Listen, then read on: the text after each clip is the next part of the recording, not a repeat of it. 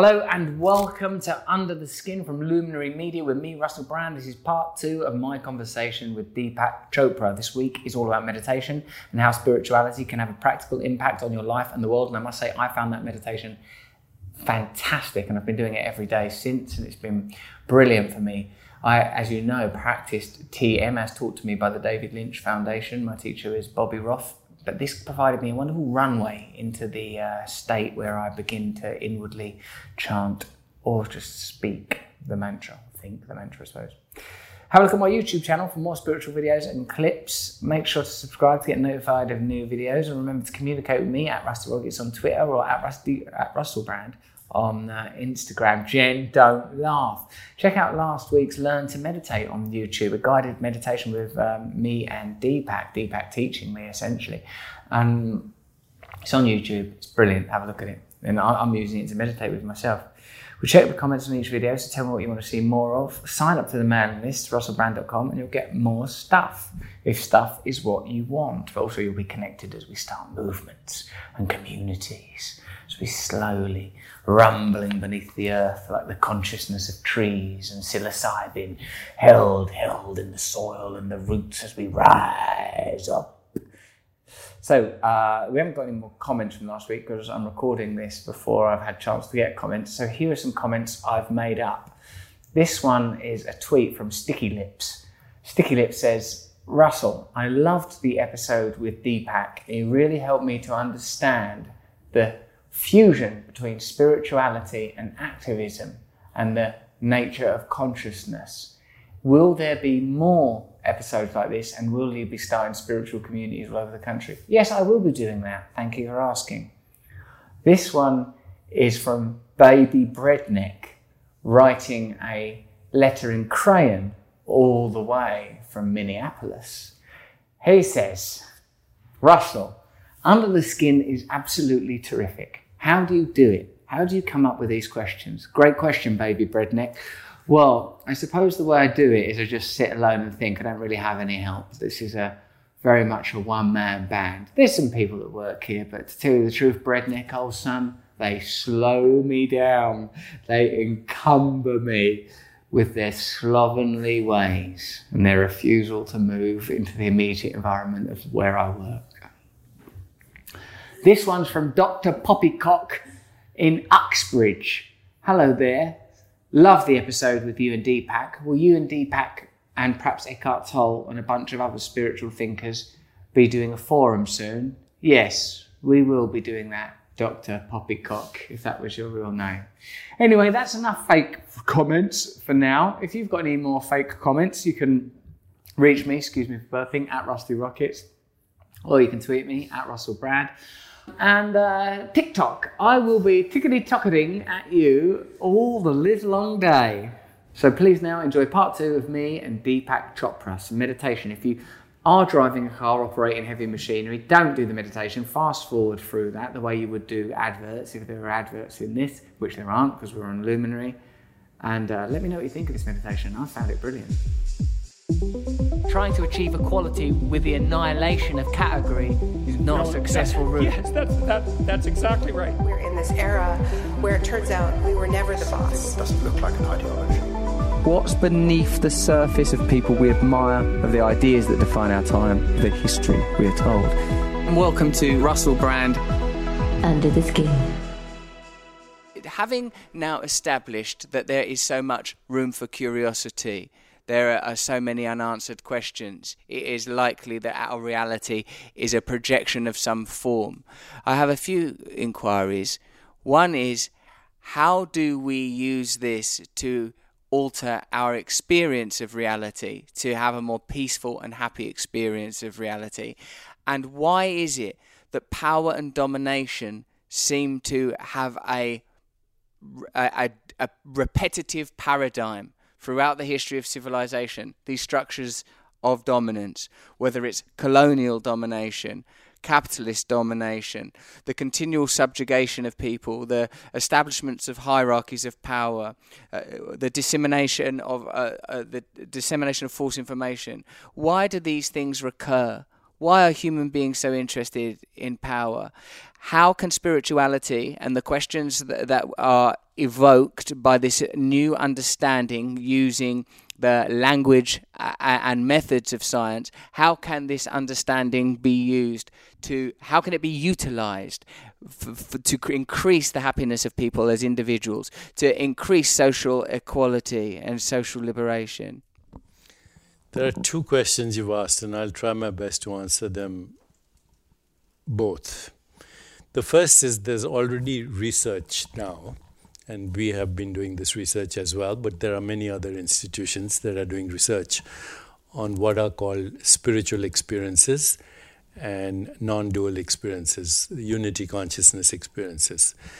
And some of the things that we have found, as others have found, the shifts that take place in people who are going through a spiritual practice, whether it's contemplative self inquiry or it's self realization, or it's mindful awareness of perceptual experience, mindful awareness of uh, mental space, mindful awareness of the web of relationship, mindful awareness of the universe, mindful awareness of awareness. As people go through these experiences, here are some of the things that are measurably measurably seen. Okay, first is they experience a change in their identity. They slowly no longer identify as the body mind as who they are. They identify with a consciousness in which the body mind is a happening, is an experience, a changing experience. That's one. A shift in identity from personal to in the direction of universal.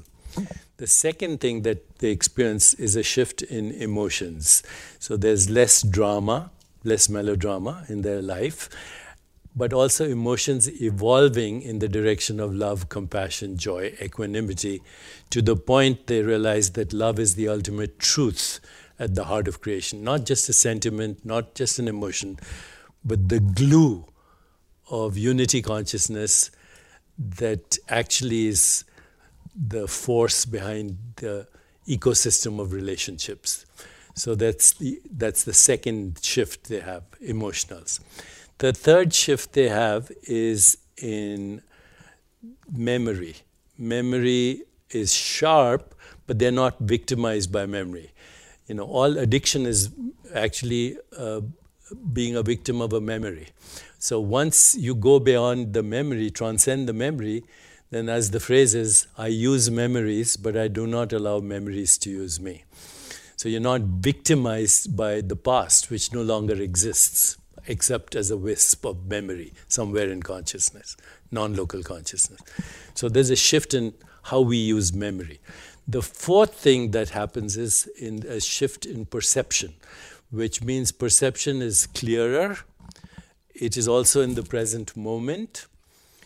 There is no resistance, there is no anticipation, there is no regret. It's just this experience in the vivid now. This, this lucid dream in a vivid now. That's the fourth thing that happens shift.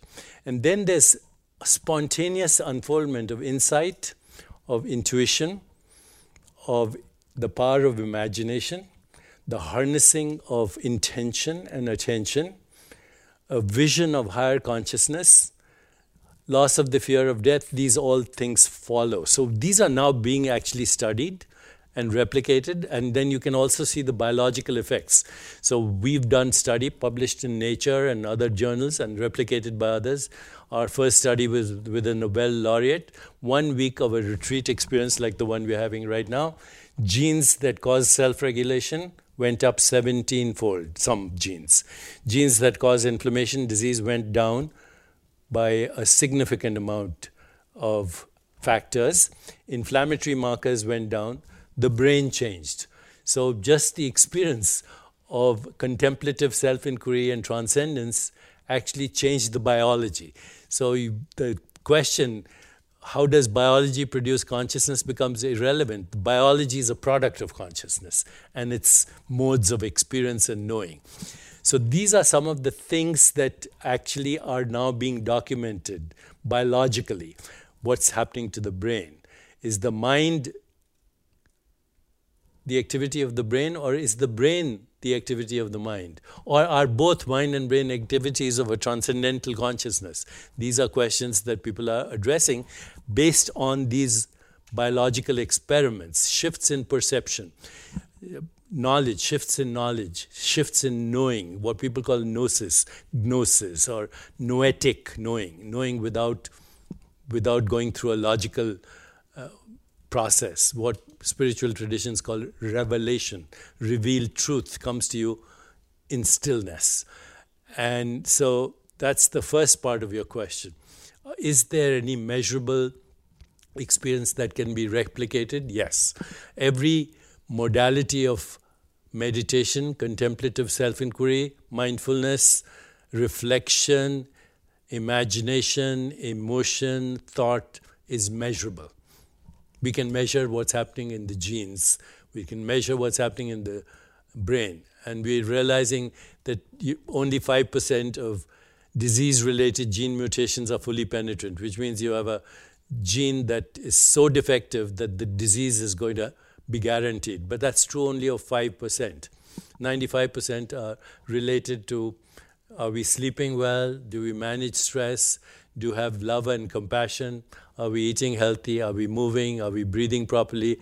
Are we practicing mind body coordination? All these have very specific effects on your biology.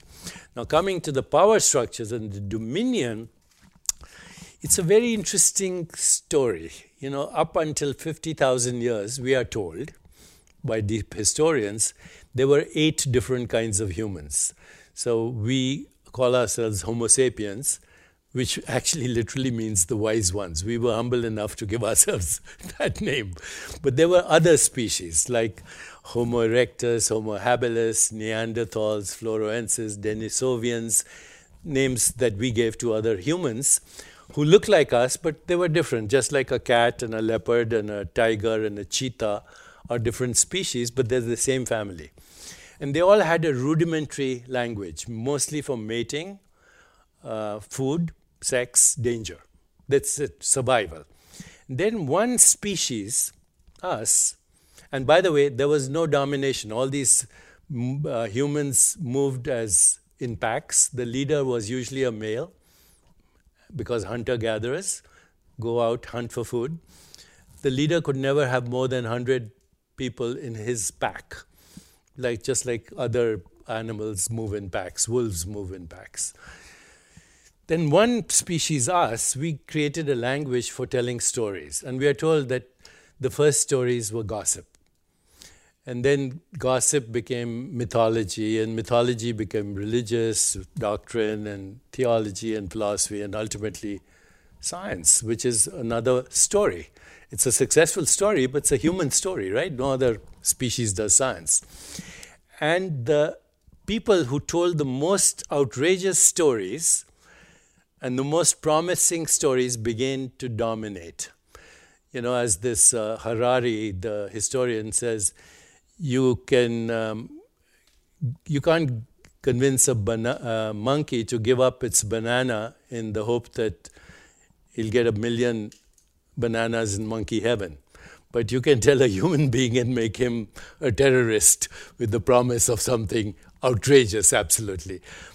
And so the storytelling became the source of power, became kingdoms, colonial empires, became Wall Street, became money, became institutions, became power structures. It's storytelling. And the more powerful the story is, and, and in, in many ways, the more promising, the more outrageous the story is, the more power it gets. And then the ego, of course, feeds on that and what we see as the world right now social injustice, economic injustice, war, terrorism, eco destruction, extinction of species, climate change it's all the projection of the separate self. If it like if the, if our true nature is our spiritual nature, and if we live according to spiritual principles, we'll feel on an individual level greater happiness, more contentment, freedom from disease, uh, like you know, in a way that, as you said, can be measured and tracked. Then why are these stories of domination so successful?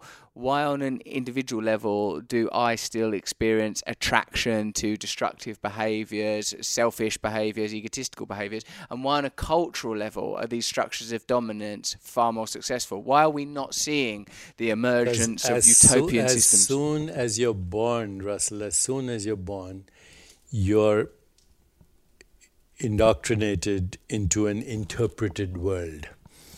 As soon as you're born, you're indoctrinated. Before that, you know, as the great Indian poet said, every child that is born is proof that God has not given up on human beings.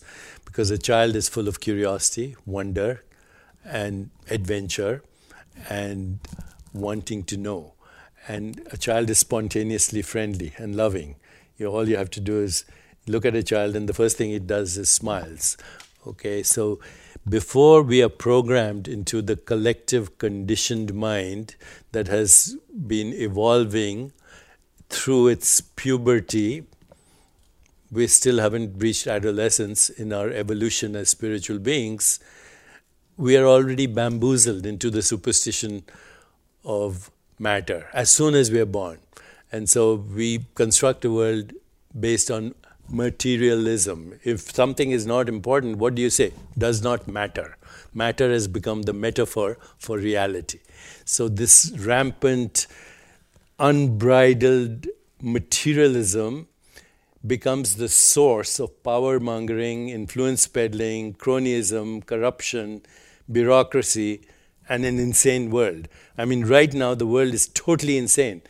You know, what do you call a world where there's no social justice, no economic justice, power structures, dominion, extinction of species, mechanized death, instruments of mechanized death, and now the power to extinguish all life on this planet 20 times over we have right now at our disposal. You need one crazy person to use a technology to cause a nuclear plant to leak or spread an epidemic through biological warfare. We are risking our extinction because we have bought an insane world and call it normal. If we don't agree that we are seeing collective insanity, then we are declaring our own insanity. And the only reason to pursue spirituality is there is hope if there's a critical mass of people who understand what fundamental reality is that we are spiritual beings having a human experience. If that reaches a critical mass, thanks to conversations like this, I mean, there are benefits, by the way, to social media and to the internet because this conversation can ultimately reach critical mass. And if it does, then there's hope for a more peaceful, just, sustainable, healthier, and joyful world.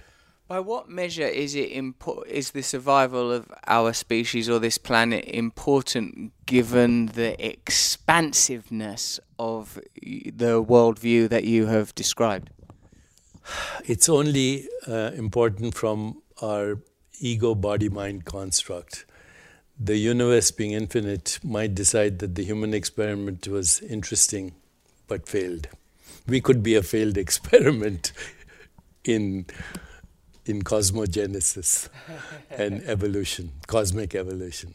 I mean, experiments work sometimes, and then they're afterwards, you know, dismantled. Newtonian physics still works, but nobody believes in it.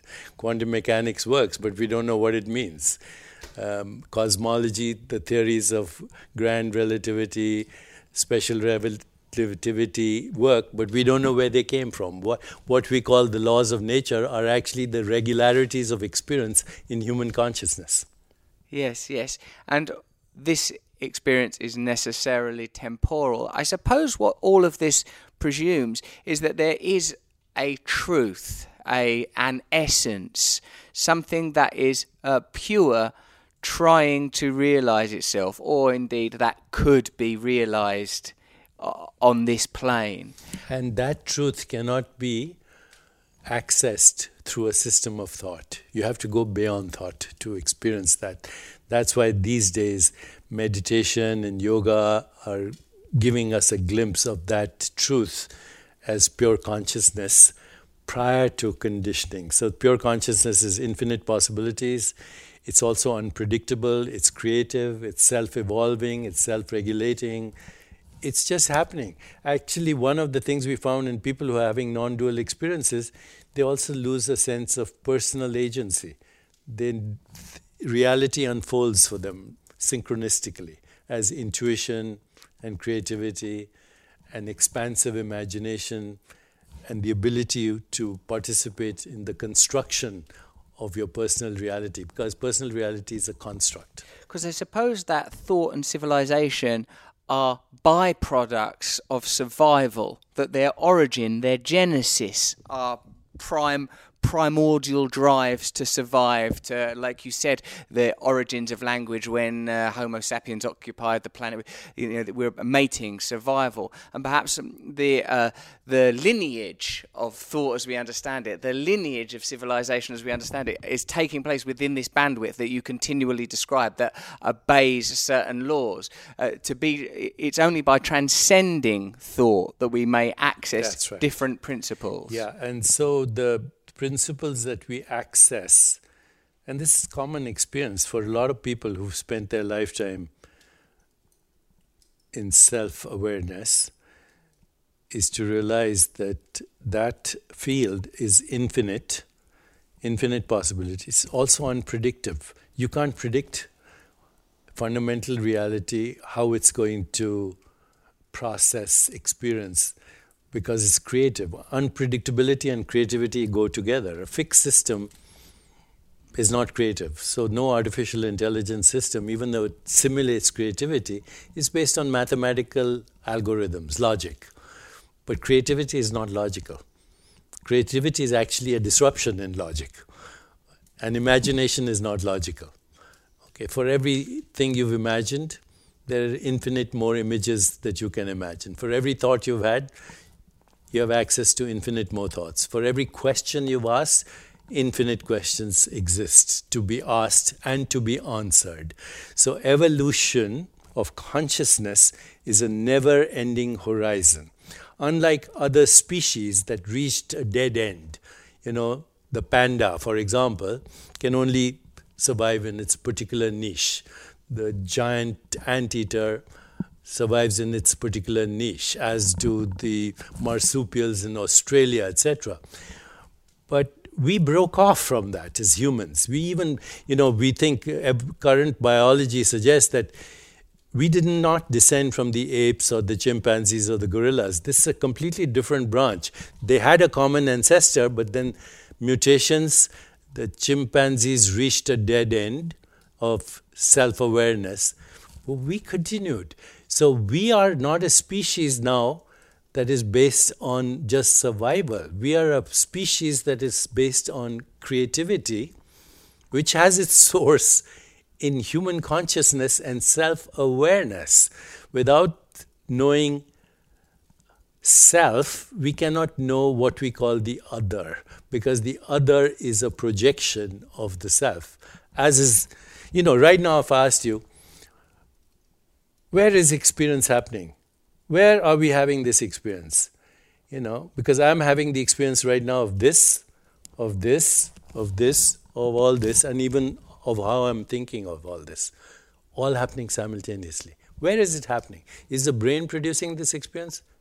My brain? Your brain? Whose brain is producing even the idea that we have a brain? Okay. So when you start to look at this, it becomes inconceivable. Ultimate reality is inconceivable. Why? Because it's formless. You can't conceive or imagine something that doesn't have a form.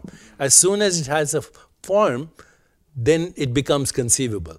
But ultimate reality is inconceivable, infinite, and unknowable intellectually because even the intellect is a product of that we can only surrender to it. When we surrender to it, then it unfolds, you know, and that's what meditation is all about. It's surrender to what is. Mm. Yes, I understand this now. That my function is to recognize the limitations that I operate within, to see that my that there is something in me, experiencing me. And that, by the way, the limitations cannot compromise your infinite being. Because every limitation is a activity of the infinite being. Just like the wave cannot limit or define or compromise the magnificence of the ocean every limited experience cannot compromise that which we call i. I that experiences the mind is an object in i emotions, feelings, sensations, perceptions, body, mind, universe, they're all a unified activity in that which we call I. The unified activity is finite in time, but I cannot be compromised by its manifestations. Is your sense that it's the same thing, that people are experiencing the same I, that we're attuned to some. It's only one I. The rest are differentiated modes of knowing of that one I. They're modes of knowing. I can only know itself through experience. So it creates me and other knowers and known and objects of known. But there's no experience unless I modulates itself into an experience. That's why the Vedanta says the unconditioned state of existence, the unconditioned state, is Sat Chit Anand. Sat means truth, absolute existence. Chit, absolute knowing, knowledge, consciousness. Ananda, the bliss beyond all limitations. When you impose limitation, then bliss is disturbed. So, undisturbed state of consciousness is absolute existence, absolute knowing, and absolute bliss. The disturbed state of consciousness is the whole universe, but they're the same thing. Yes. The disturbed state is within limitations. The undisturbed state is unlimited. That's why no death. Okay, death becomes a construct then. Birth and death are both constructs. You don't you are neither born nor do you die. Only what is born is the experience that we call body, mind, and universe, which is a perceptual activity in that consciousness. You don't die. You're not subject to birth and death. That's a relief. Yeah. It's been playing on my mind. yes, plays on everyone's mind.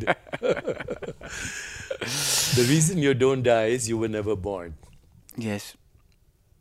I understand. Only you modulated yourself into this experience that we call birth and death, which is happening eternally in a timeless now. And now never ends. Yes. Deepak, so there was a point where you were like a doctor in India, Well, I went smoking to. Me- cigarettes, yeah, I was. drinking some booze. A lot of it, yeah. What happened?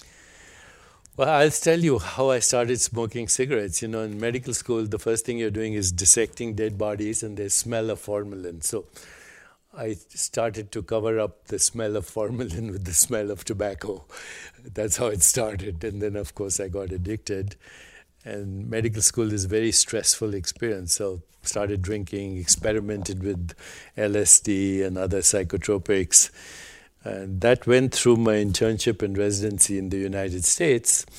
And then at a certain point, you know, I was seeing all my patients dying in the ICU, and I saw myself on the ventilator too, um, if I didn't uh, shift. So I started talking about mind body medicine, integrative medicine, not about consciousness or anything. I started to meditate, do yoga. Uh, I stopped all my toxic habits uh, almost overnight. It was amazing. Once I started self inquiry and self uh, realization and meditation and yoga, I lost my need for, uh, for shifting consciousness through these artificial means because you know addiction is actually a very spiritual disease in my it's it's the desire for ecstasy or transcendence so you know And loss of self, loss of loss, ego, yeah, yeah. self annihilation. All, it's all that. It's the addicts are actually probably the most spiritual people I realize, having been through that experience myself. When you were uh, with your experiences with hallucinogens, did you find anything that correlates to your explorations in Yes, spirituality? I did. You know, you uh, you have my book, Metahuman, And it has a whole chapter on hallucinogens and psychotropics and how they can actually uh, be a window to the matrix of fundamental reality, especially if done under supervision by people who know what they're doing, you know, shamanic practices with ayahuasca. And these days, of course, in the medical field with neuroscientists that I work with, there's a lot of interest in treating depression through uh, hallucinogens and psychotropics. And by and large, by the way, uh, they're not addictive. You should know that the the mushrooms or psilocybin or even what people are using now, microdosing of LSDs, that opens a window beyond the edited reality. Our reality is edited. So when you remove the editing, you see the matrix or you feel or experience the matrix. Now, I'm not recommending that everybody should be tripping all the time, okay? But there is a place for guided um, hallucinogenic uh, intervention in people suffering from depression, sometimes suicidal ideation, or sometimes uh, deep existential anxiety. Um, there are a lot of academics looking at that, and I have a whole chapter on that. Have you done any recently? I've not felt the need. I can say I have not felt the need. I have done ayahuasca rituals in the last decade, yes, in South America under shamanic uh, supervision. I like the way you put that, that it disrupts the editing, because I suppose real change, whether it's on a personal level or a social level, can only come about if you're willing to access different ideas, different or energy. even go beyond all your habitual certainties. You know, one thing meditation does is it lets you relax into the wisdom of uncertainty.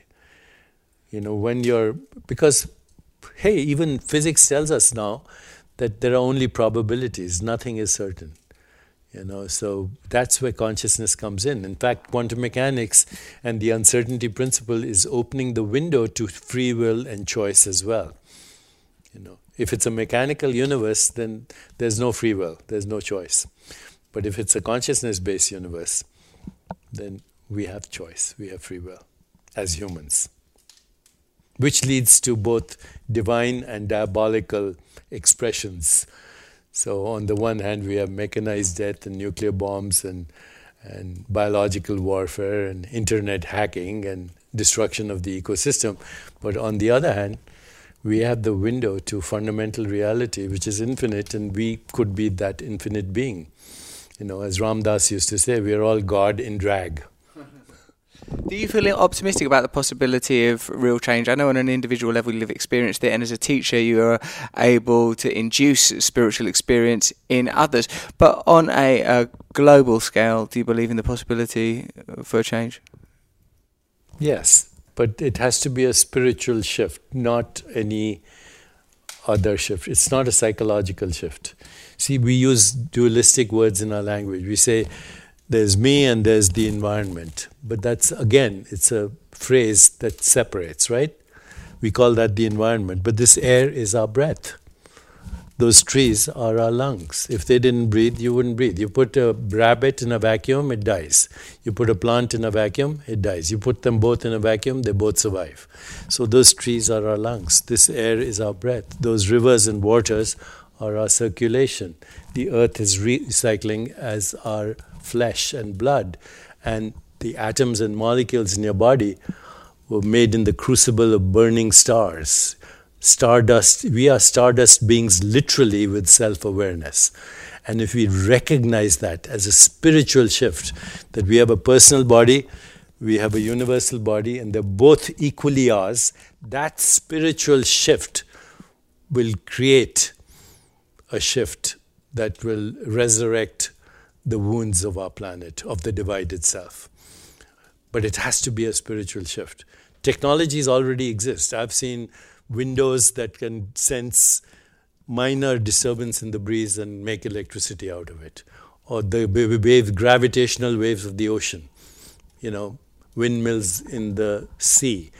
etc. There's so much technology there that we can use to create climate reversal of climate change, resurrect external species. You know, we can bring back Jurassic Park if we want to. We Well, now know if you've seen those films, Deepak, it always ends terribly. Yeah. The dinosaurs always escape from their paddocks Yeah. and run amok. that's part of the human imagination too, right? Stop opening Jurassic Park. Whatever. But the point is, we can repair the ecosystem.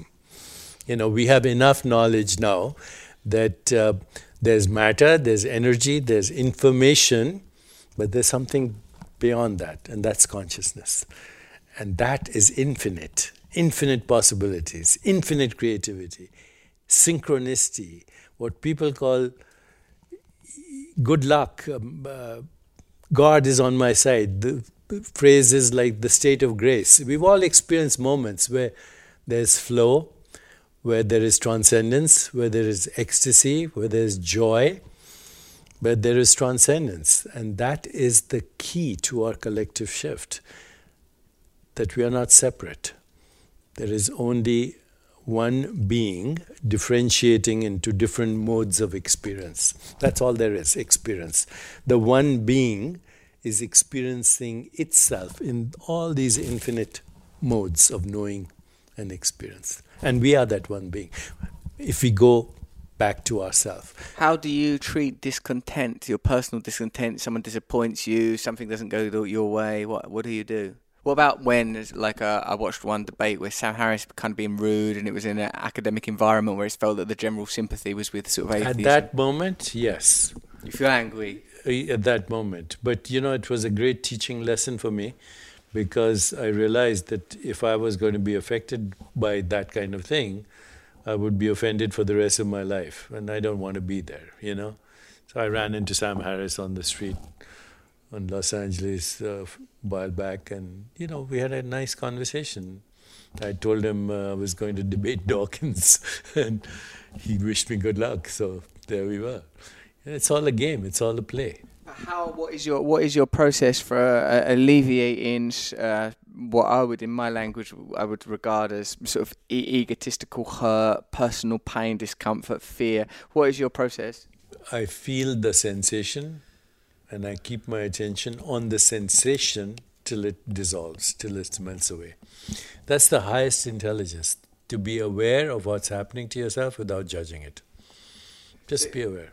To understand that somewhat rationally, it's almost as if you see that as a signal, something that needs to be responded to. Yeah, you know, like uh, for example, I'll give you an example. You know, I had this strange thing that every time I used to go to Canada, the immigration, this long time ago, it would give me trouble. How many days are you here? Are you on a work visa? This, that, the other.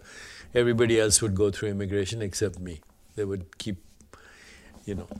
Then I became very well known, you know, and um, I expected everybody to know who I was, even in immigration, you know.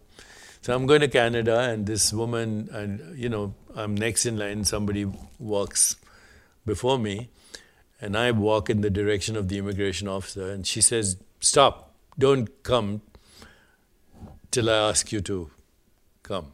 And I felt a little offended. I, doesn't she know who I am? You know. So of course, when I came to her, the usual thing happened. You know, she started asking me all these questions, and I felt. So I realized I was bringing this on.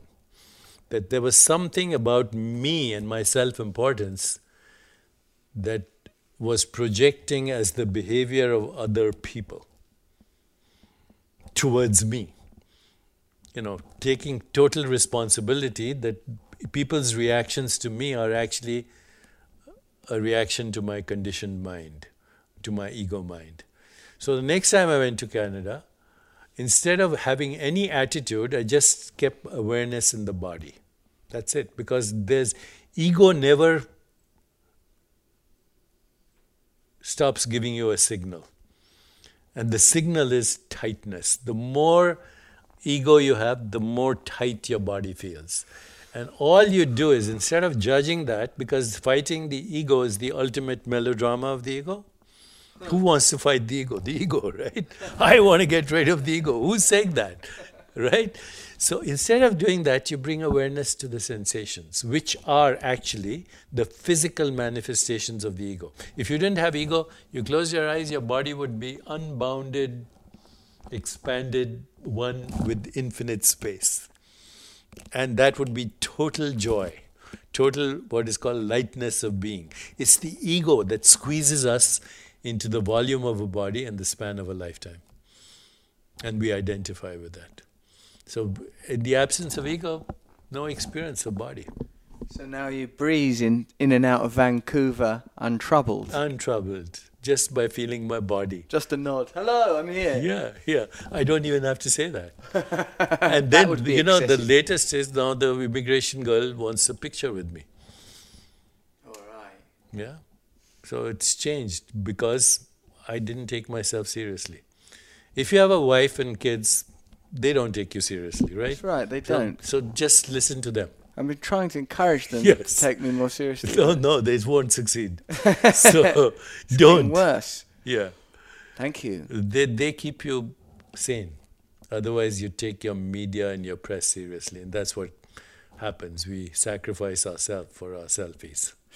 I remember that uh, when I was initially famous, and there was for me, I was drug and alcohol free thanks to the 12 step program, but uh, my addiction was around sort of promiscuity and not being able to get to sleep at night. And I was always trying to mitigate, often with the live performance, the feeling of having had that all that intention, uh, attention, and inhabited this great persona. And it felt like a necessary salve was for for it was the sort of catharsis of sex, the transcendence of sex, this feeling of operating on the frequencies of great deities, great carnal deities, great erotic deities to process it. But it never fully, fully worked in the way that when I get home now with children, I have to pick up like animal shit and human shit off the floor. Because that's love. Okay? Love, and then everything is overshadowed. Otherwise, as I said before, addiction is the desire for transcendence.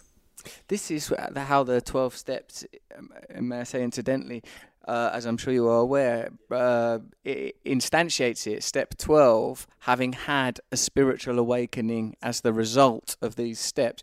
First step, the admission of a problem. The second step, the uh, come to believe that a power greater than ourselves could restore us to sanity. The third step, made a, de- a decision to turn our life and our will over to the care of God as we understood God.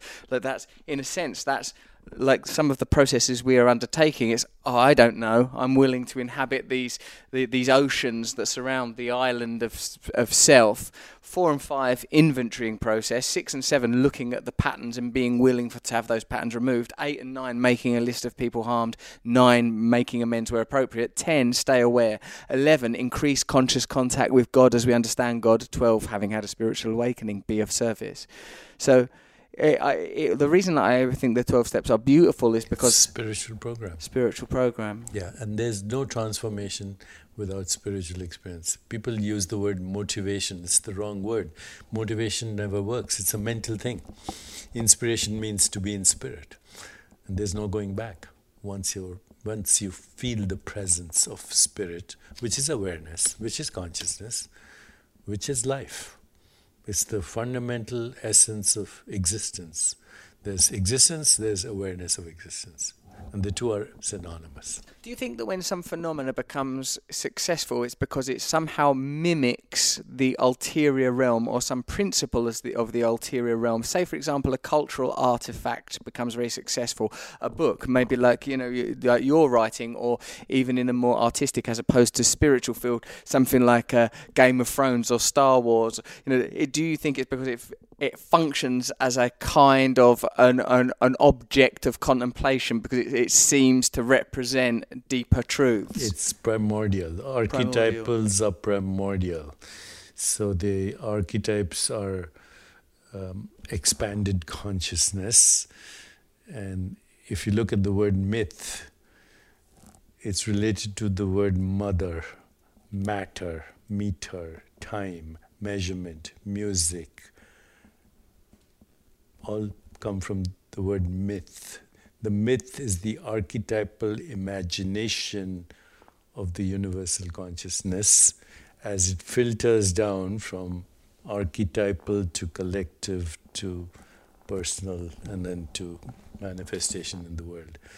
So, myth is the mother, the womb of creation.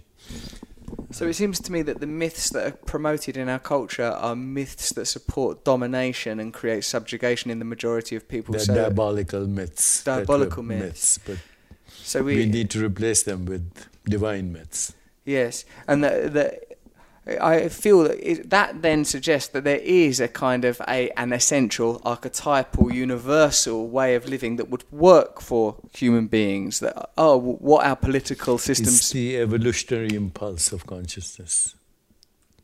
Evolution has to go in that direction, but of course, you know, for every two steps forward, there's a few steps backward too.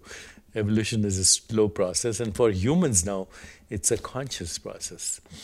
You see, we are, if we were not at the dead end of evolution because we understand that consciousness is the invisible raw material of creation. And we are we know that. We can understand that through our own experiences by transcending systems of thought. Revelation is all all religious revelation comes from transcendence, Platonic truth, and loss of the fear of death. And we can do a little meditation if you want. Yes. Are you having an experience right now? Yes. Okay, I'm going to ask you the same question, but don't uh, answer it till I do this. Are you having an experience right now?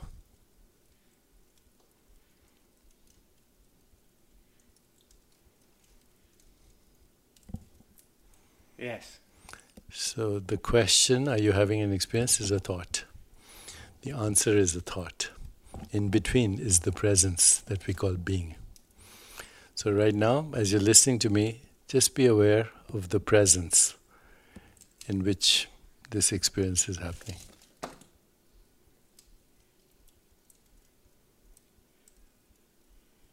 That's it. The presence is between every experience, whether it's a thought or a perception or even this space. Consciousness pervades all of space time and is embedded in space time as well. All you have to do is stop and say, Who, what is having this experience? When you become combined with thought, what technique do you use to return to presence? Stop and be aware of the space between breath, or be aware of the space between thought, or be aware of the space between sensations.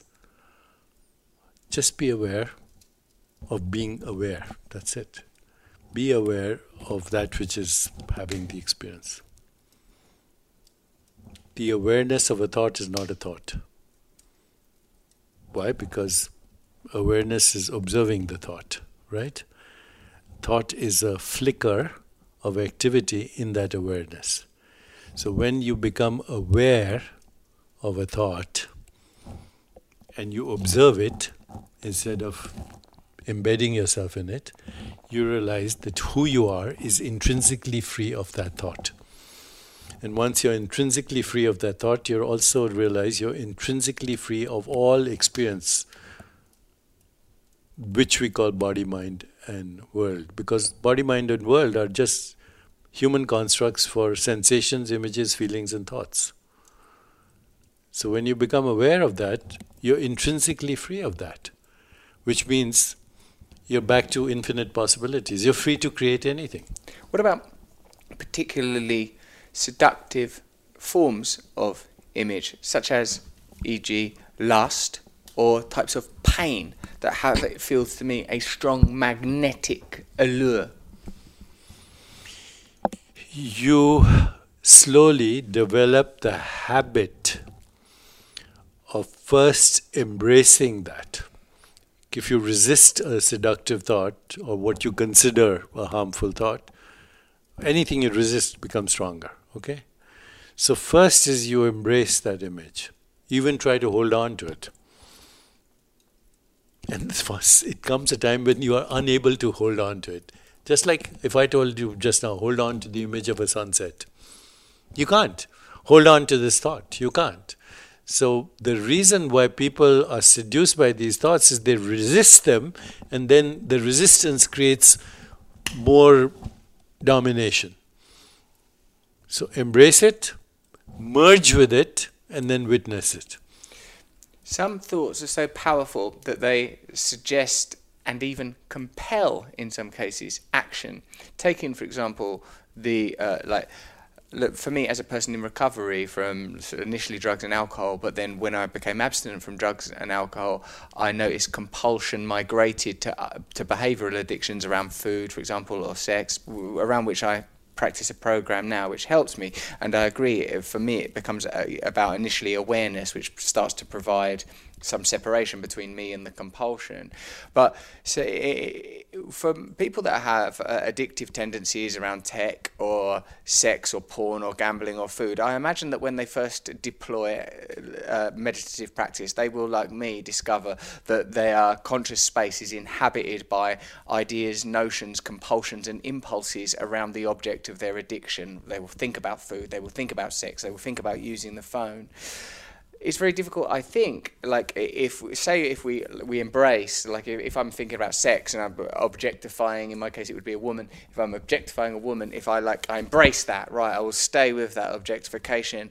For, um, traditionally, how I would understand that is that that would be somehow nurturing or watering or um, precipitating action. In First, you bring your awareness to it. When I say embrace, means you bring your awareness to it and the awareness to any experience is always accompanied by a sensation. Okay? So when you think of the addiction, addictive habit or the substance or the, the so called fruit of that addictive behavior, if you resist it, of course, it gets stronger. That everyone will agree. Okay?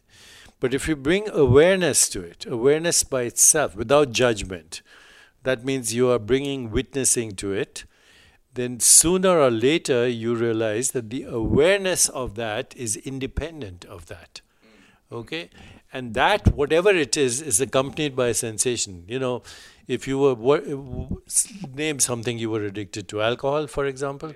So every time you thought of alcohol, when you were addicted it, you would have a bodily reaction, right? Sneezing, something happening in the body that urged the sensation.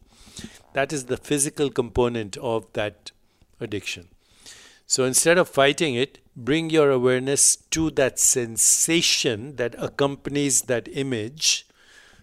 There's no image that is not accompanied by a sensation.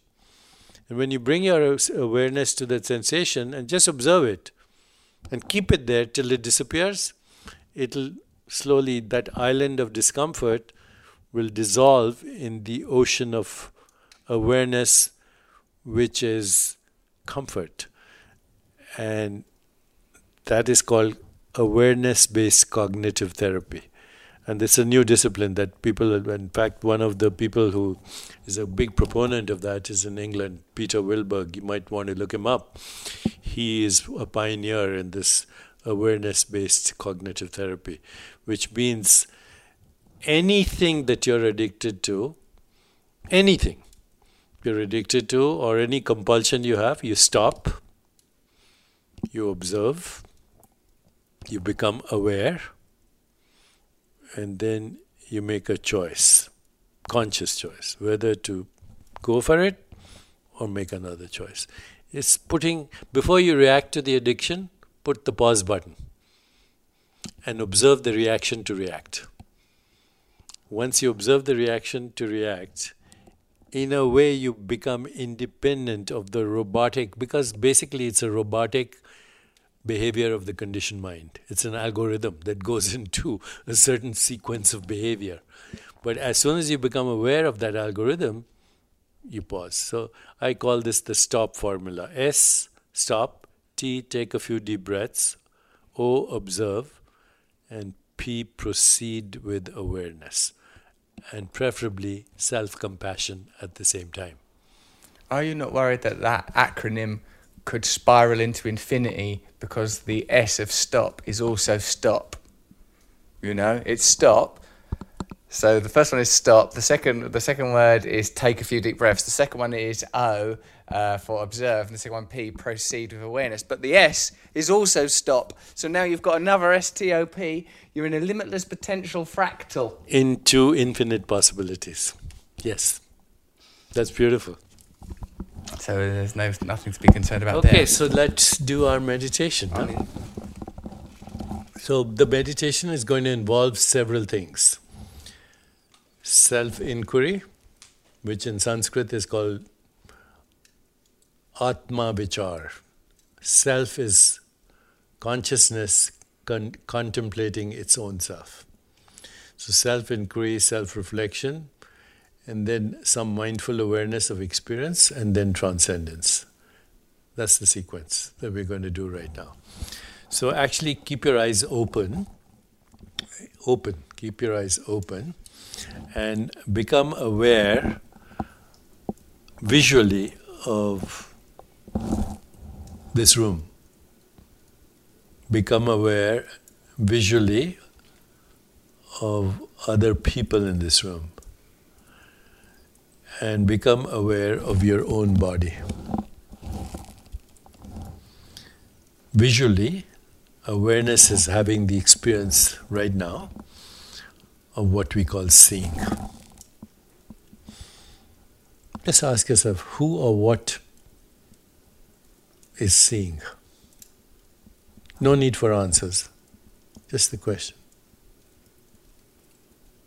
The answer is obvious I am seeing. I am having the experience of seeing.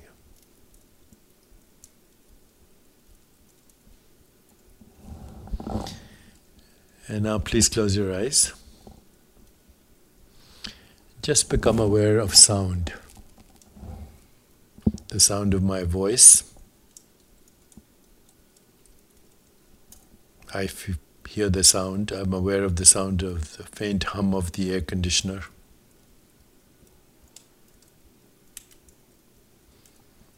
Sound of the crackle of the fire right now, which is fading out.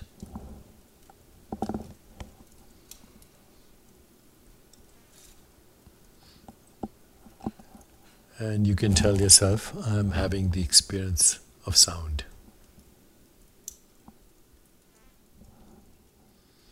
Notice that the experience of sound is intermittent. Just like the experience of seeing is intermittent. You only see that which you put your attention on. And what you see is colors, shapes, forms.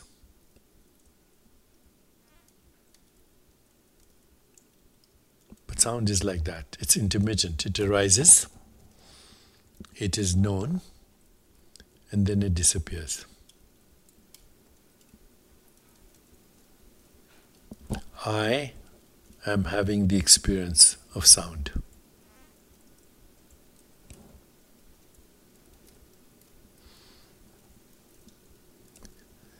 Sound is an experience in me. It is known in that which I call I am.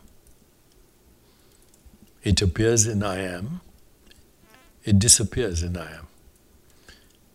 In fact, it's a modified form of I am.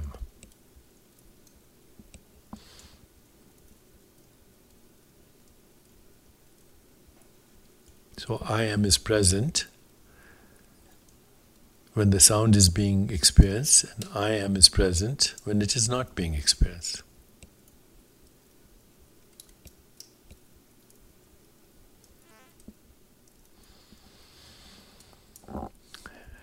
And now shift your awareness to the experience of sensations. So first, notice the sensations in your own body as they are experienced from the inside out.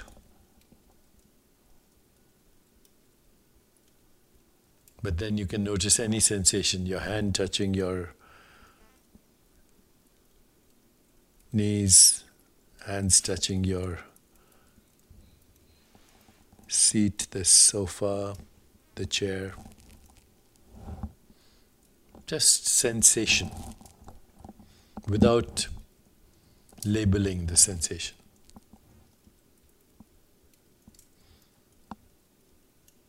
Notice, like other experience, like this, like seeing, like hearing, sensing, is also intermittent. It arises, it is experienced, disappears before the next sensation arises, is known and disappeared. I am having the experience of sensation. I am is present in the sensation as the awareness of the sensation. I am is present in the absence of that sensation. I am is present in every sensation and in between the sensation.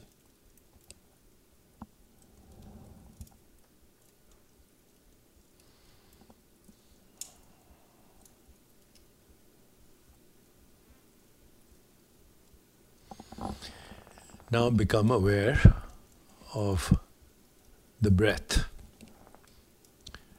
Notice, like other experiences, the breath is also an experience. It arises in I am, it is experienced in I am, it subsides in I am. The breath is a sensation. All experience is sensation. And they're all entangled. But they're all one sensation. I am generates the sensation. I am knows the sensation. And the sensation is actually made out of I am, just through attention, intention.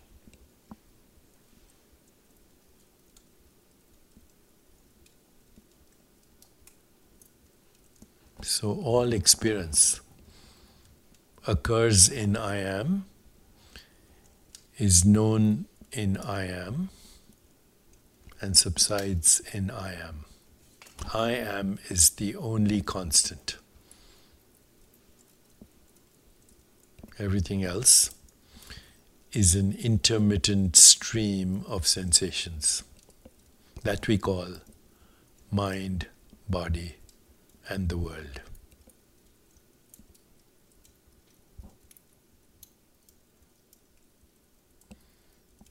Let's shift into an experience that is not in space time. So, on the screen of your consciousness, evoke the experience of an image, a candle in a dark room. Observe that image.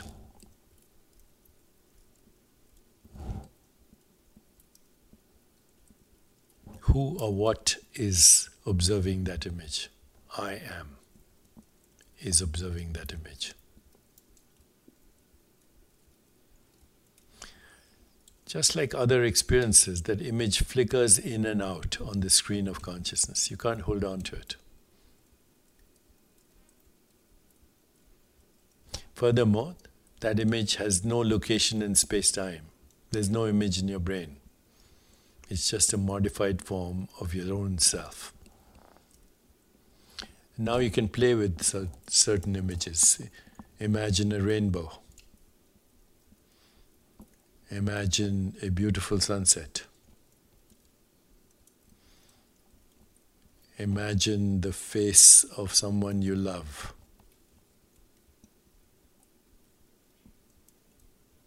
Now feel the emotion that we call love.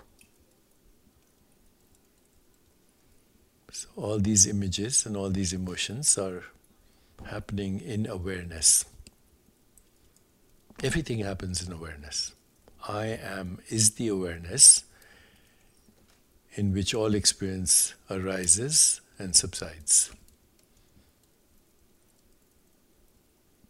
I am is the screen of consciousness in which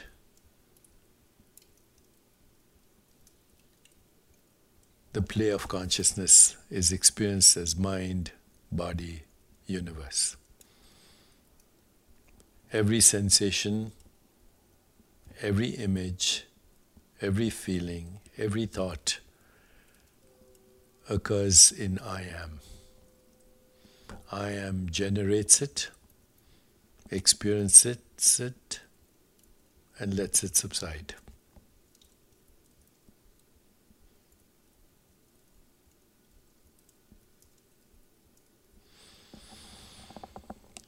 And now we go a little deeper. Bring your awareness to your heart and mentally ask the question Who am I? What am I? Don't look for an answer. Just ask the question Who am I? What am I?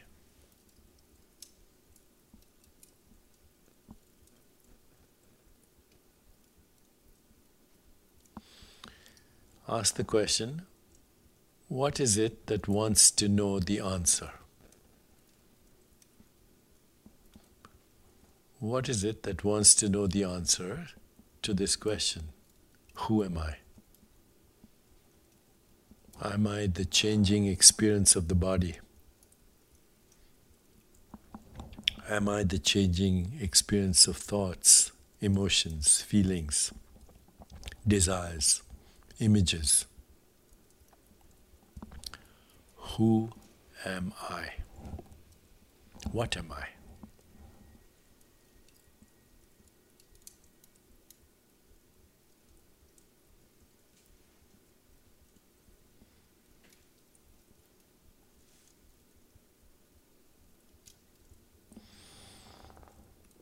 Second question What do I want? What what do I really want?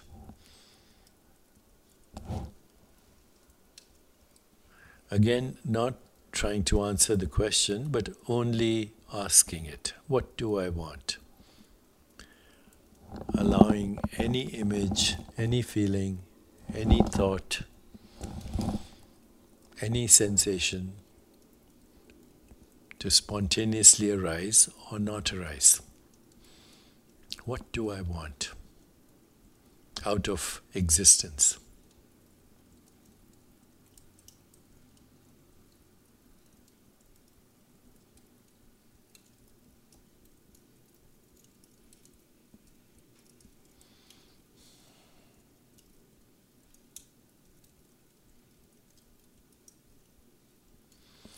And now ask the question what is my purpose? Do I have a purpose? Once again, not trying to answer, just asking the question, letting it go. Ask the question, What is my purpose? Let it go. Allowing any sensation, any image, any feeling, any thought to spontaneously arise or not. What is my purpose?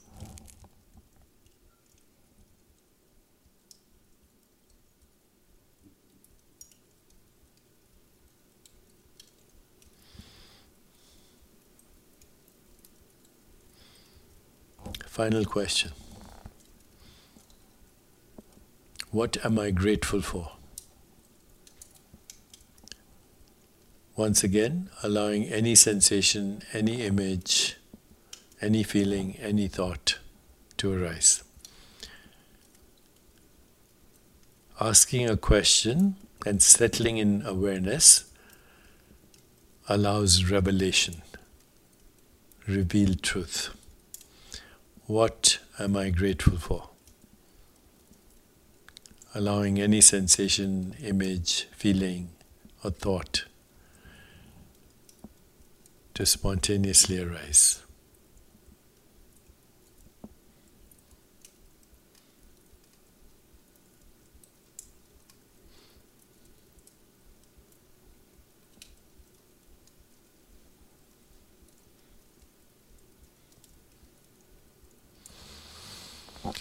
And not let's go a little deeper so mentally start to repeat your full name to yourself. I am Russell Brand.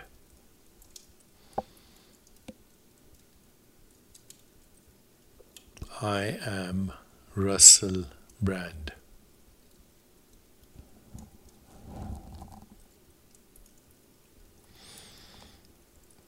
Now you can stop repeating that sentence, but bring into your awareness everything, every experience that comes randomly to you associated with that name.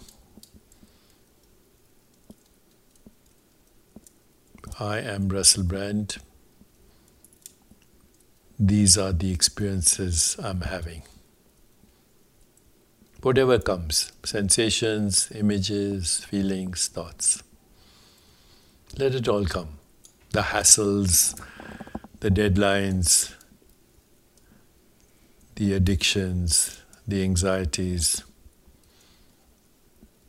the likes, the dislikes, attitudes, opinions, whatever randomly comes to Russell Brand.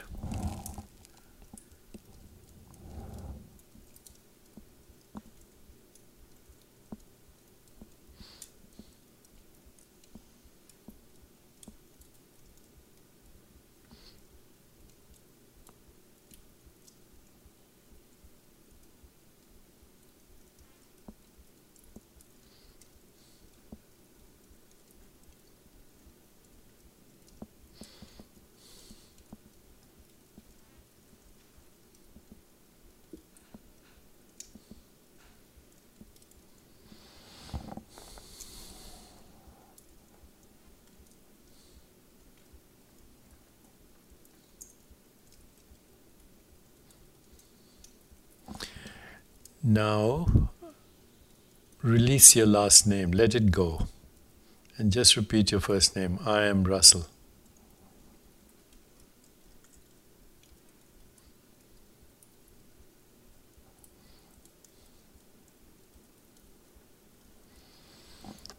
And now bring into your awareness any memories, any experiences from when you were a teenager or even younger your parents, your siblings, school, the world you knew as a child. Any sensations, any images, any feelings, any thoughts. Let them arise on the screen of consciousness randomly.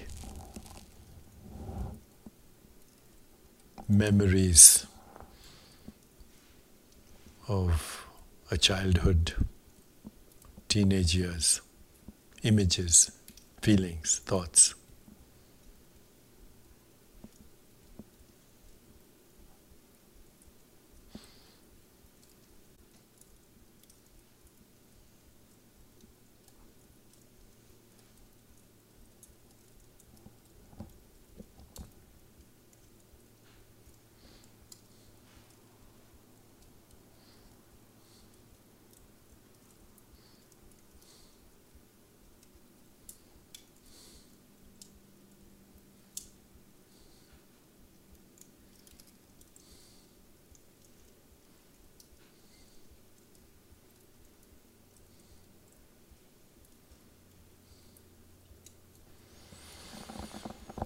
Okay, let us uh, release those images.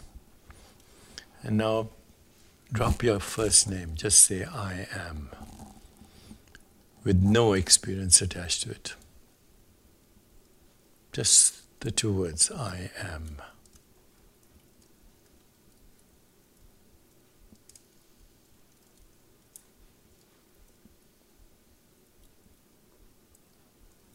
I am is the non changing awareness in the midst of changing experiences.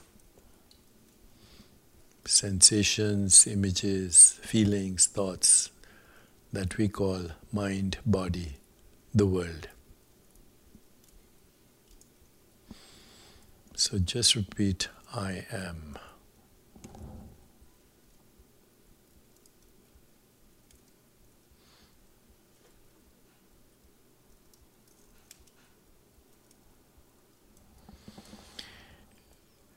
And now, if you want, replace the I am with the mantra. If you have a mantra, then use it. If you don't, you can use a generic mantra, aham, aham, which is the sound of existence. Aham. It's also the vibration of breath. So let's do that and don't mind the time. Just silently repeat the mantra as it takes you beyond all experience.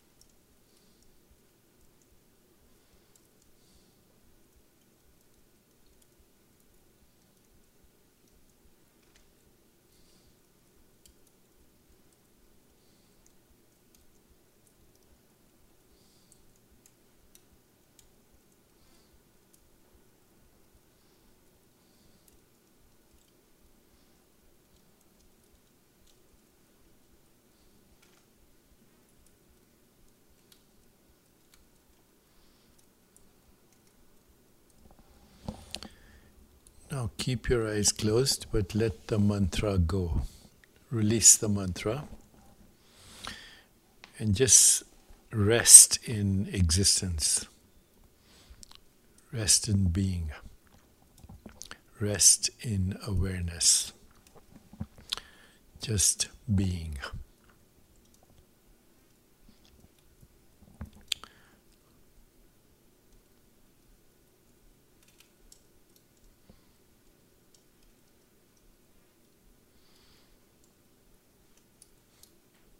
Just be aware now of being aware.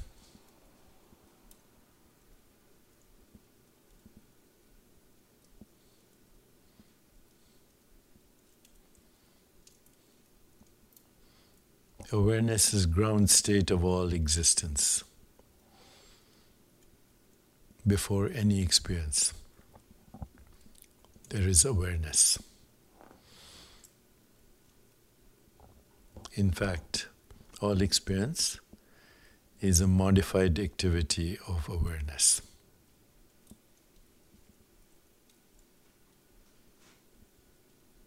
Rest in being,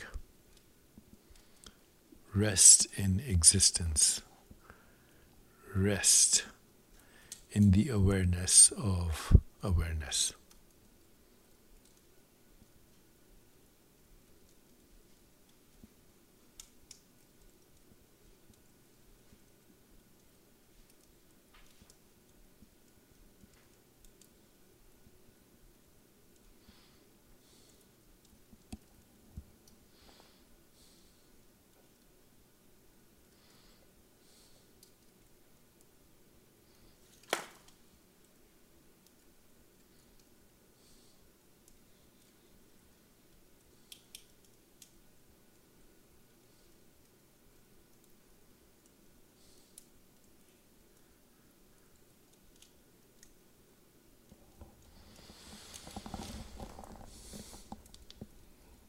Just to come out of the meditation, please uh, feel your body again. Feel the sensations in your body. Take a minute or so before you open your eyes.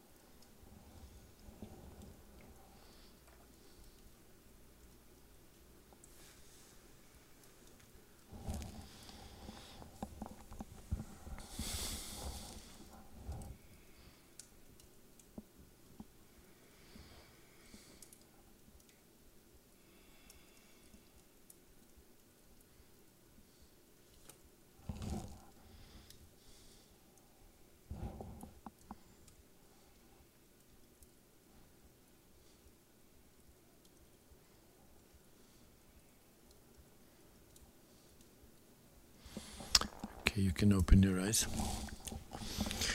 So let me explain a little bit about what we did. First of all, how do you feel? Good. Good. Okay.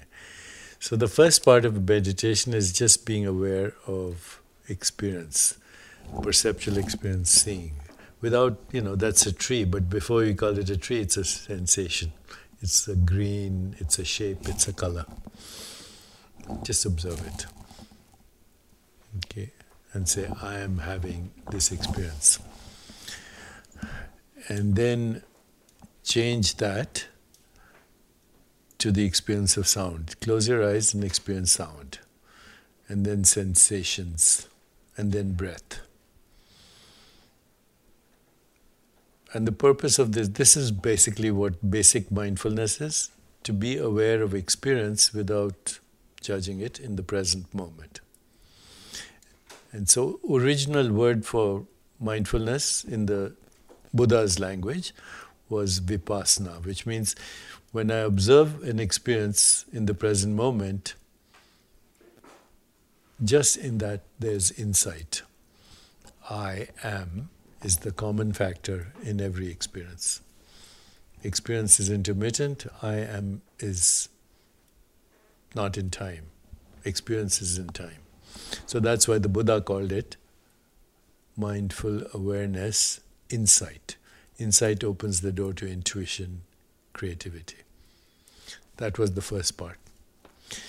The second part was what we call reflective inquiry. Who am I? And it can go deeper. Who or what is it that wants to know who am I? You don't have to have the compulsion for an answer, just the question. The expression is if you live the questions, the answer will be revealed. That's actually the meaning of the word ask and you shall receive in the Bible. Okay? Revelation is revealed truth that comes from asking a question in stillness. And these are the four most important questions of our existence Who am I? What do I want? What is my purpose? What am I grateful for? Now, the answer, by the way, is I am absolute existence. What do I want? To know, my, to know myself, to just realize myself. What's my purpose? Unity consciousness. What am I grateful for? Existence. Without existence, awareness of existence. This is not there. So, those are the answers, but you don't worry about that. Just ask the question and slowly the truth will be revealed. So, you know, when people quote the Bible, they say, Jesus said, I am the way, I am the truth, I am the light. If you look at the Aramaic, many versions of that, but it's actually I am is the way, the truth, and the light. Because I am is the awareness in the midst of everything else. Or when Jesus also says, Before Abraham was, I am. So Abraham is a process, a person in I am. Just like Russell Brand is a process in I am. Okay? But these truths are revealed automatically just by asking the questions in stillness. Ask, receive. And what you receive is truth. So we did those four questions. Then we went through a process of deconstruction. I'm Russell Brand. But who is Russell Brand? All these experiences happening now is what we call Russell Brand. But then I said, forget your last name. It's a construct, it was given to you. Just use your first name, but then go into memories of things that are not, you don't have the same body, you don't have the same mind that you had as a teenager, you don't even have the same personality. That was a different person. But those memories are there. Where? In consciousness. There's no place in the brain where it says, you know, this is the house, London, this, that, the other. Okay. Those memories are in consciousness, including the memories of addiction, etc. Memories cannot be erased, including the memory of addiction. They can only be overshadowed by other experiences which are so magnificent that those memories become trivial. But memories never go. In fact, memories recycle as persons. When we say reincarnation, person is just a process. It's the memory, the desire, the tendencies, the impressions, the addictions that recycle. To what purpose? So we can expand that experience of awareness in the direction of ultimate enlightenment, unity consciousness. You know. So there's a deconstruction. I am Russell Brand, these experiences. I am Russell, those experiences as a child. And now drop the name. I am. Moses asked God, What's your name? God says, I am. Nothing else. I am is the awareness in which all experience arises, including the experience, what we call body, mind, and the world. So you deconstruct that, and then I am is replaced by a mantra, because mantra is more abstract. It has no memory no experience attached to it. So now what happens is the mantra and the And the thoughts, they kind of compete for your attention back and forth. The thoughts are called the upward stroke of meditation, Mantra is the downward. Once in a while, they cancel each other out. So there's no mantra, there's no thought. That's when you're transcending. Okay. Finally, you let go of the mantra. Okay, because it's just a vehicle. You just sit there, being, nothing. That's ground state. That is awareness. No shape, no color, no form, but without it, no experience. Awareness is the prelude to every experience. And what we call objects, bodies, minds are all movements of awareness as that experience. So I am present in that as awareness. I'm present in that as awareness. I'm present in that as awareness. I'm present in this as awareness. I'm present in all this as awareness. Awareness is prior to space and time. The more I ground myself in that identity,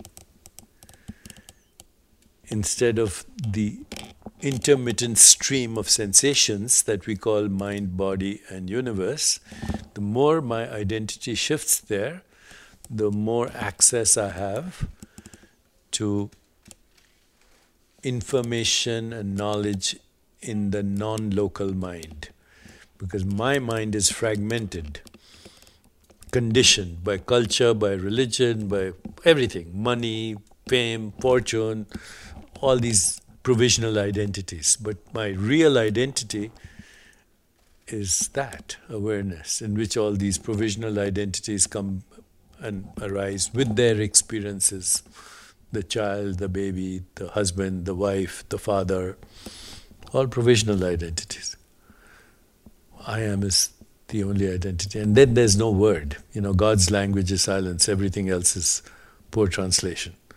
So you let the mantra go and just sit there for as long as you want, and then you come out of it. But what will happen is your sense of self will shift to that, and as it shifts, emotions will move in the direction of relationship because love is the ultimate truth of unity consciousness. There's more sobriety, no drama. There's clarity of thinking. There is also comfort in uncertainty because uncertainty is the prelude to creativity.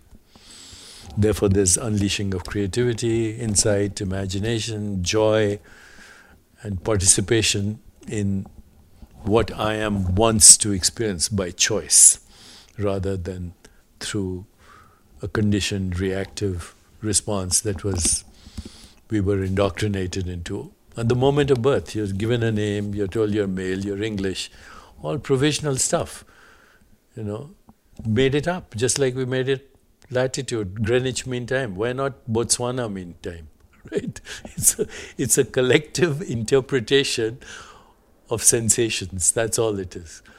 So all there is is actually consciousness having a sensation, and the rest is a human construct. Mind, body, universe. These are human constructs. Mathematics, human constructs. Biology, physics human constructs. They're models. But reality is just awareness. That's it. Shift our identity. That's when the loss of the fear of death happens because awareness never goes away, even in deep sleep. We've done studies where a mother and a baby are bonded spiritually with love, which is normal, there's a special relationship between mother and baby. Baby's in one room sleeping, mother's in another room sleeping. Baby feels hungry, mother's breast leaks with milk at the same time. Because they are actually members of one consciousness, they're members of one body, they're members of one mind. We are all members of one body, one mind, one consciousness. The differentiation is not separation. Just like a single cell becomes the 100 trillion cells in your body, but still the same cell, stem cell or whatever we call pluripotential cell. So too, consciousness is one, but minds are many. Just like electricity is one, but there are all these different modes of manifestation, right? It can light up the whole city, light up this, light up my phone. So consciousness is all modes of knowing in all sentient beings. But they know reality in different ways through the filter of their conditioned mind. And we think that's reality, but behind it is this infinite, non local, unbounded, boundless, formless God, divine being. And we are droplets in that ocean of consciousness. So, this gradually, you see, the mantra meditation is good, but when you put it in a context of contemplative inquiry, of awareness, of knowing experience as a manifestation of your own being, as sensations, images, feelings, thoughts, and recognizing that the being is not in time, only the experience is in time, it automatically leads to what these great spiritual traditions call God consciousness, unity consciousness, love, compassion, joy. Not because these are moral codes, they are natural impulses of consciousness as it diversifies and then comes back. You know, T.S. Eliot, we shall not cease from exploration, and the end of our exploring is to arrive where we started from and know the place for the first time. So it's a it's a going forth and a coming back, but actually it's a journey without distance. You start from here and you end up here. And here is only here, always, eternally, now. This sequence is what you can even teach to other people without giving them a specific mantra. Just say aham at the end, because it takes you beyond all constructs. I experienced it. I experienced in. Uh, I enjoy the slow ascent or descent into the state, the visual, auditory, uh, kinetic experience of being. Then uh, it, it, into the identity, the part where the after the surname, I felt. Um, like a personal myth, the sort of moments where my personal memories must have somehow correlated or aligned with archetypal experience. Small moments of memory not recalled for a long time, moments in my grandmother's or mother's house mundane details. Now, where were those memories before this experience? And people say in the brain, even neuroscientists, but I have met neuroscientists, hundreds of them, and say they can localize a part of the brain where electrical activity goes up when you have that memory. But where is the memory before you actually experience it right now? It was in consciousness, always. No memory ever leaves consciousness. Part of the matrix. In Eastern traditions, it's called uh, Akashic field. But it's the field of consciousness, and it's personal, it's collective, it's archetypal. All of that is there. Yes, it's, so yeah, it, it is personal, but it's also archetypal Correct. and universal. What about and actually, what you do as your profession right now, even the look you have, and even the way you're dressed, even the beard, it's an archetypal image, right? So you are enacting the archetypal role today as an actor, but behind the actor is the witnessing awareness, which is also enacting other roles, you know, father, husband, this, that, the other. So this, these are all actually part of the matrix of awareness, personal, collective, transpersonal, archetypal, and ultimately universal. What about my friend Martino, who had uh, brain cancer, and they're doing the, they're doing the surgery on him and removing you know cancerous tissue while he's conscious in order to ensure that they don't you know inhibit. Mess up, yeah. Yeah. So they've some like they've removed during it. They've at some point removed his capacity. He can he can't read, but he can write. So those two right. things that we. But what he can do now, because consciousness is fundamental, he can learn to activate other parts of the brain where he can write and read at the same time. Because that's what rehab is, by the way physical rehab, neural rehab. You have a stroke, you have a damaged brain, then you train yourself, and other parts of the brain take over. So, consciousness is fundamental. Mind is the activity of consciousness, and the brain is the architecture, the symbolic representation. The brain is what the mind looks like to an outside observer. But prior to that is non local consciousness. That memory that you had wasn't there. Okay, let's say I learned how to skate as a child or learned how to cycle. I can't unlearn it now. Okay, it's grooved. There's no way for me to unlearn the memory of ice skating or cycling even though the brain that uh, learns the brain that does that today is not the brain that learned the experience.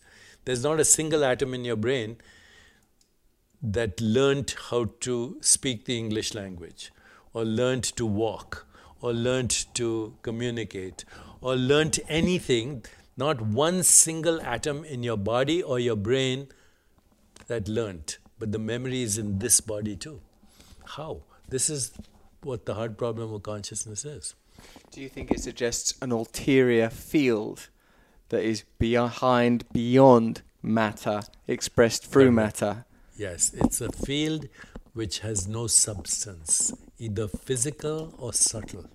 Subtle means beyond thought. So, do you think it's that's a potential field? Do you think that's why certain cosmic discoveries appear to mimic, mimic this pattern? Oh, it's no substance. We, it's dark matter. Yeah, yeah, yeah. A lot. A lot of revelations come.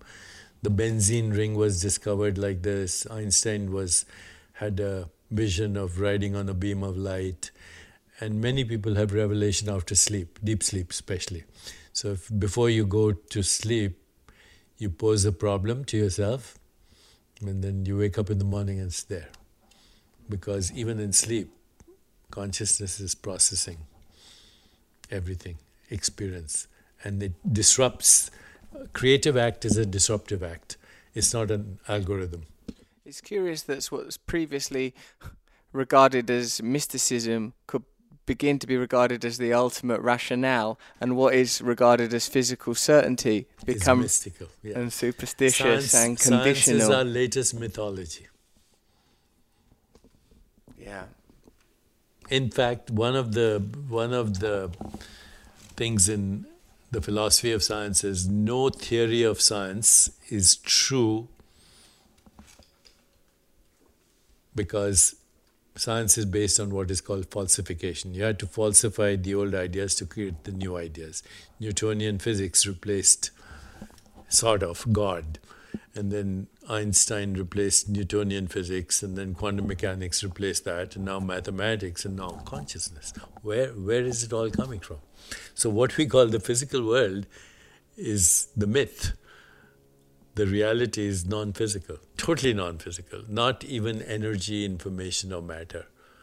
It's formless. Tagore had this great poem he, where he said, um, In this playhouse of infinite forms, I caught sight of the formless, and so my life was blessed. We are formless beings having the experience of form and phenomena. So you play out your role in life you with gusto, but not taking it seriously. With real gusto, but not taking it seriously. Yeah, like a great Shakespearean actor. One day King Lear, the next day Caesar, Mark Antony, even Elizabeth or whatever, it doesn't matter. It's our destiny to play an infinity of roles, but we are not the roles we play. We are the awareness in which the roles take shape. They're conceived, they're constructed, they're governed, they come into existence in formless being. Yes, you have now so so through the demonstration, through the meditation we have done as part of uh, our conversation today. That's the beginning of the method that you will teach me to teach other people. Yeah, well, this is you can use this to teach what we did. I mean, these are the steps. What we did, you can teach anyone um, in an audience too. You know, so okay, look around, be aware of this experience. Ask who's having this experience. Be aware of your body. Be aware of this. Where is this happening? Close your eyes. Hear sounds. Where is this happening? See, I am is the common factor. Go into these questions. Go into these different identities. Replace it with a mantra, and then rest in stillness. That's the sequence. You can teach anyone that sequence. Yeah, yeah, yeah. I mean, you can go over these notes. I can also send you more information, but there, it's all there. Thank you. Yeah. Now, if you want to go deeper next time, Yes. uh, we can do that. I know I, I can show you how t- we teach the primordial sound and all that, but that'll be. We should do it some other time. Okay. You know, take a little. I can send you some literature on it too Thank you. to you. read. To read. Thanks, Deepak. Yeah. No, it's great. Well, that was the second part of Deepak Chopra's wonderful intervention in my journey into consciousness. I loved learning to meditate with him. I hope it's useful to you. And uh, next week, I don't know who we've got on the show. It could be, I mean, it could be anybody. Just, just you wait. It might be a pleasant surprise. I know we've got some fantastic thinkers and speakers and comedians coming up soon. Thanks very much for subscribing. Tell your friends, take advantage of special offers, take advantage of the precious gift of life you've been granted by an unknowable cosmic force, and uh, enjoy your consciousness. Ta ta.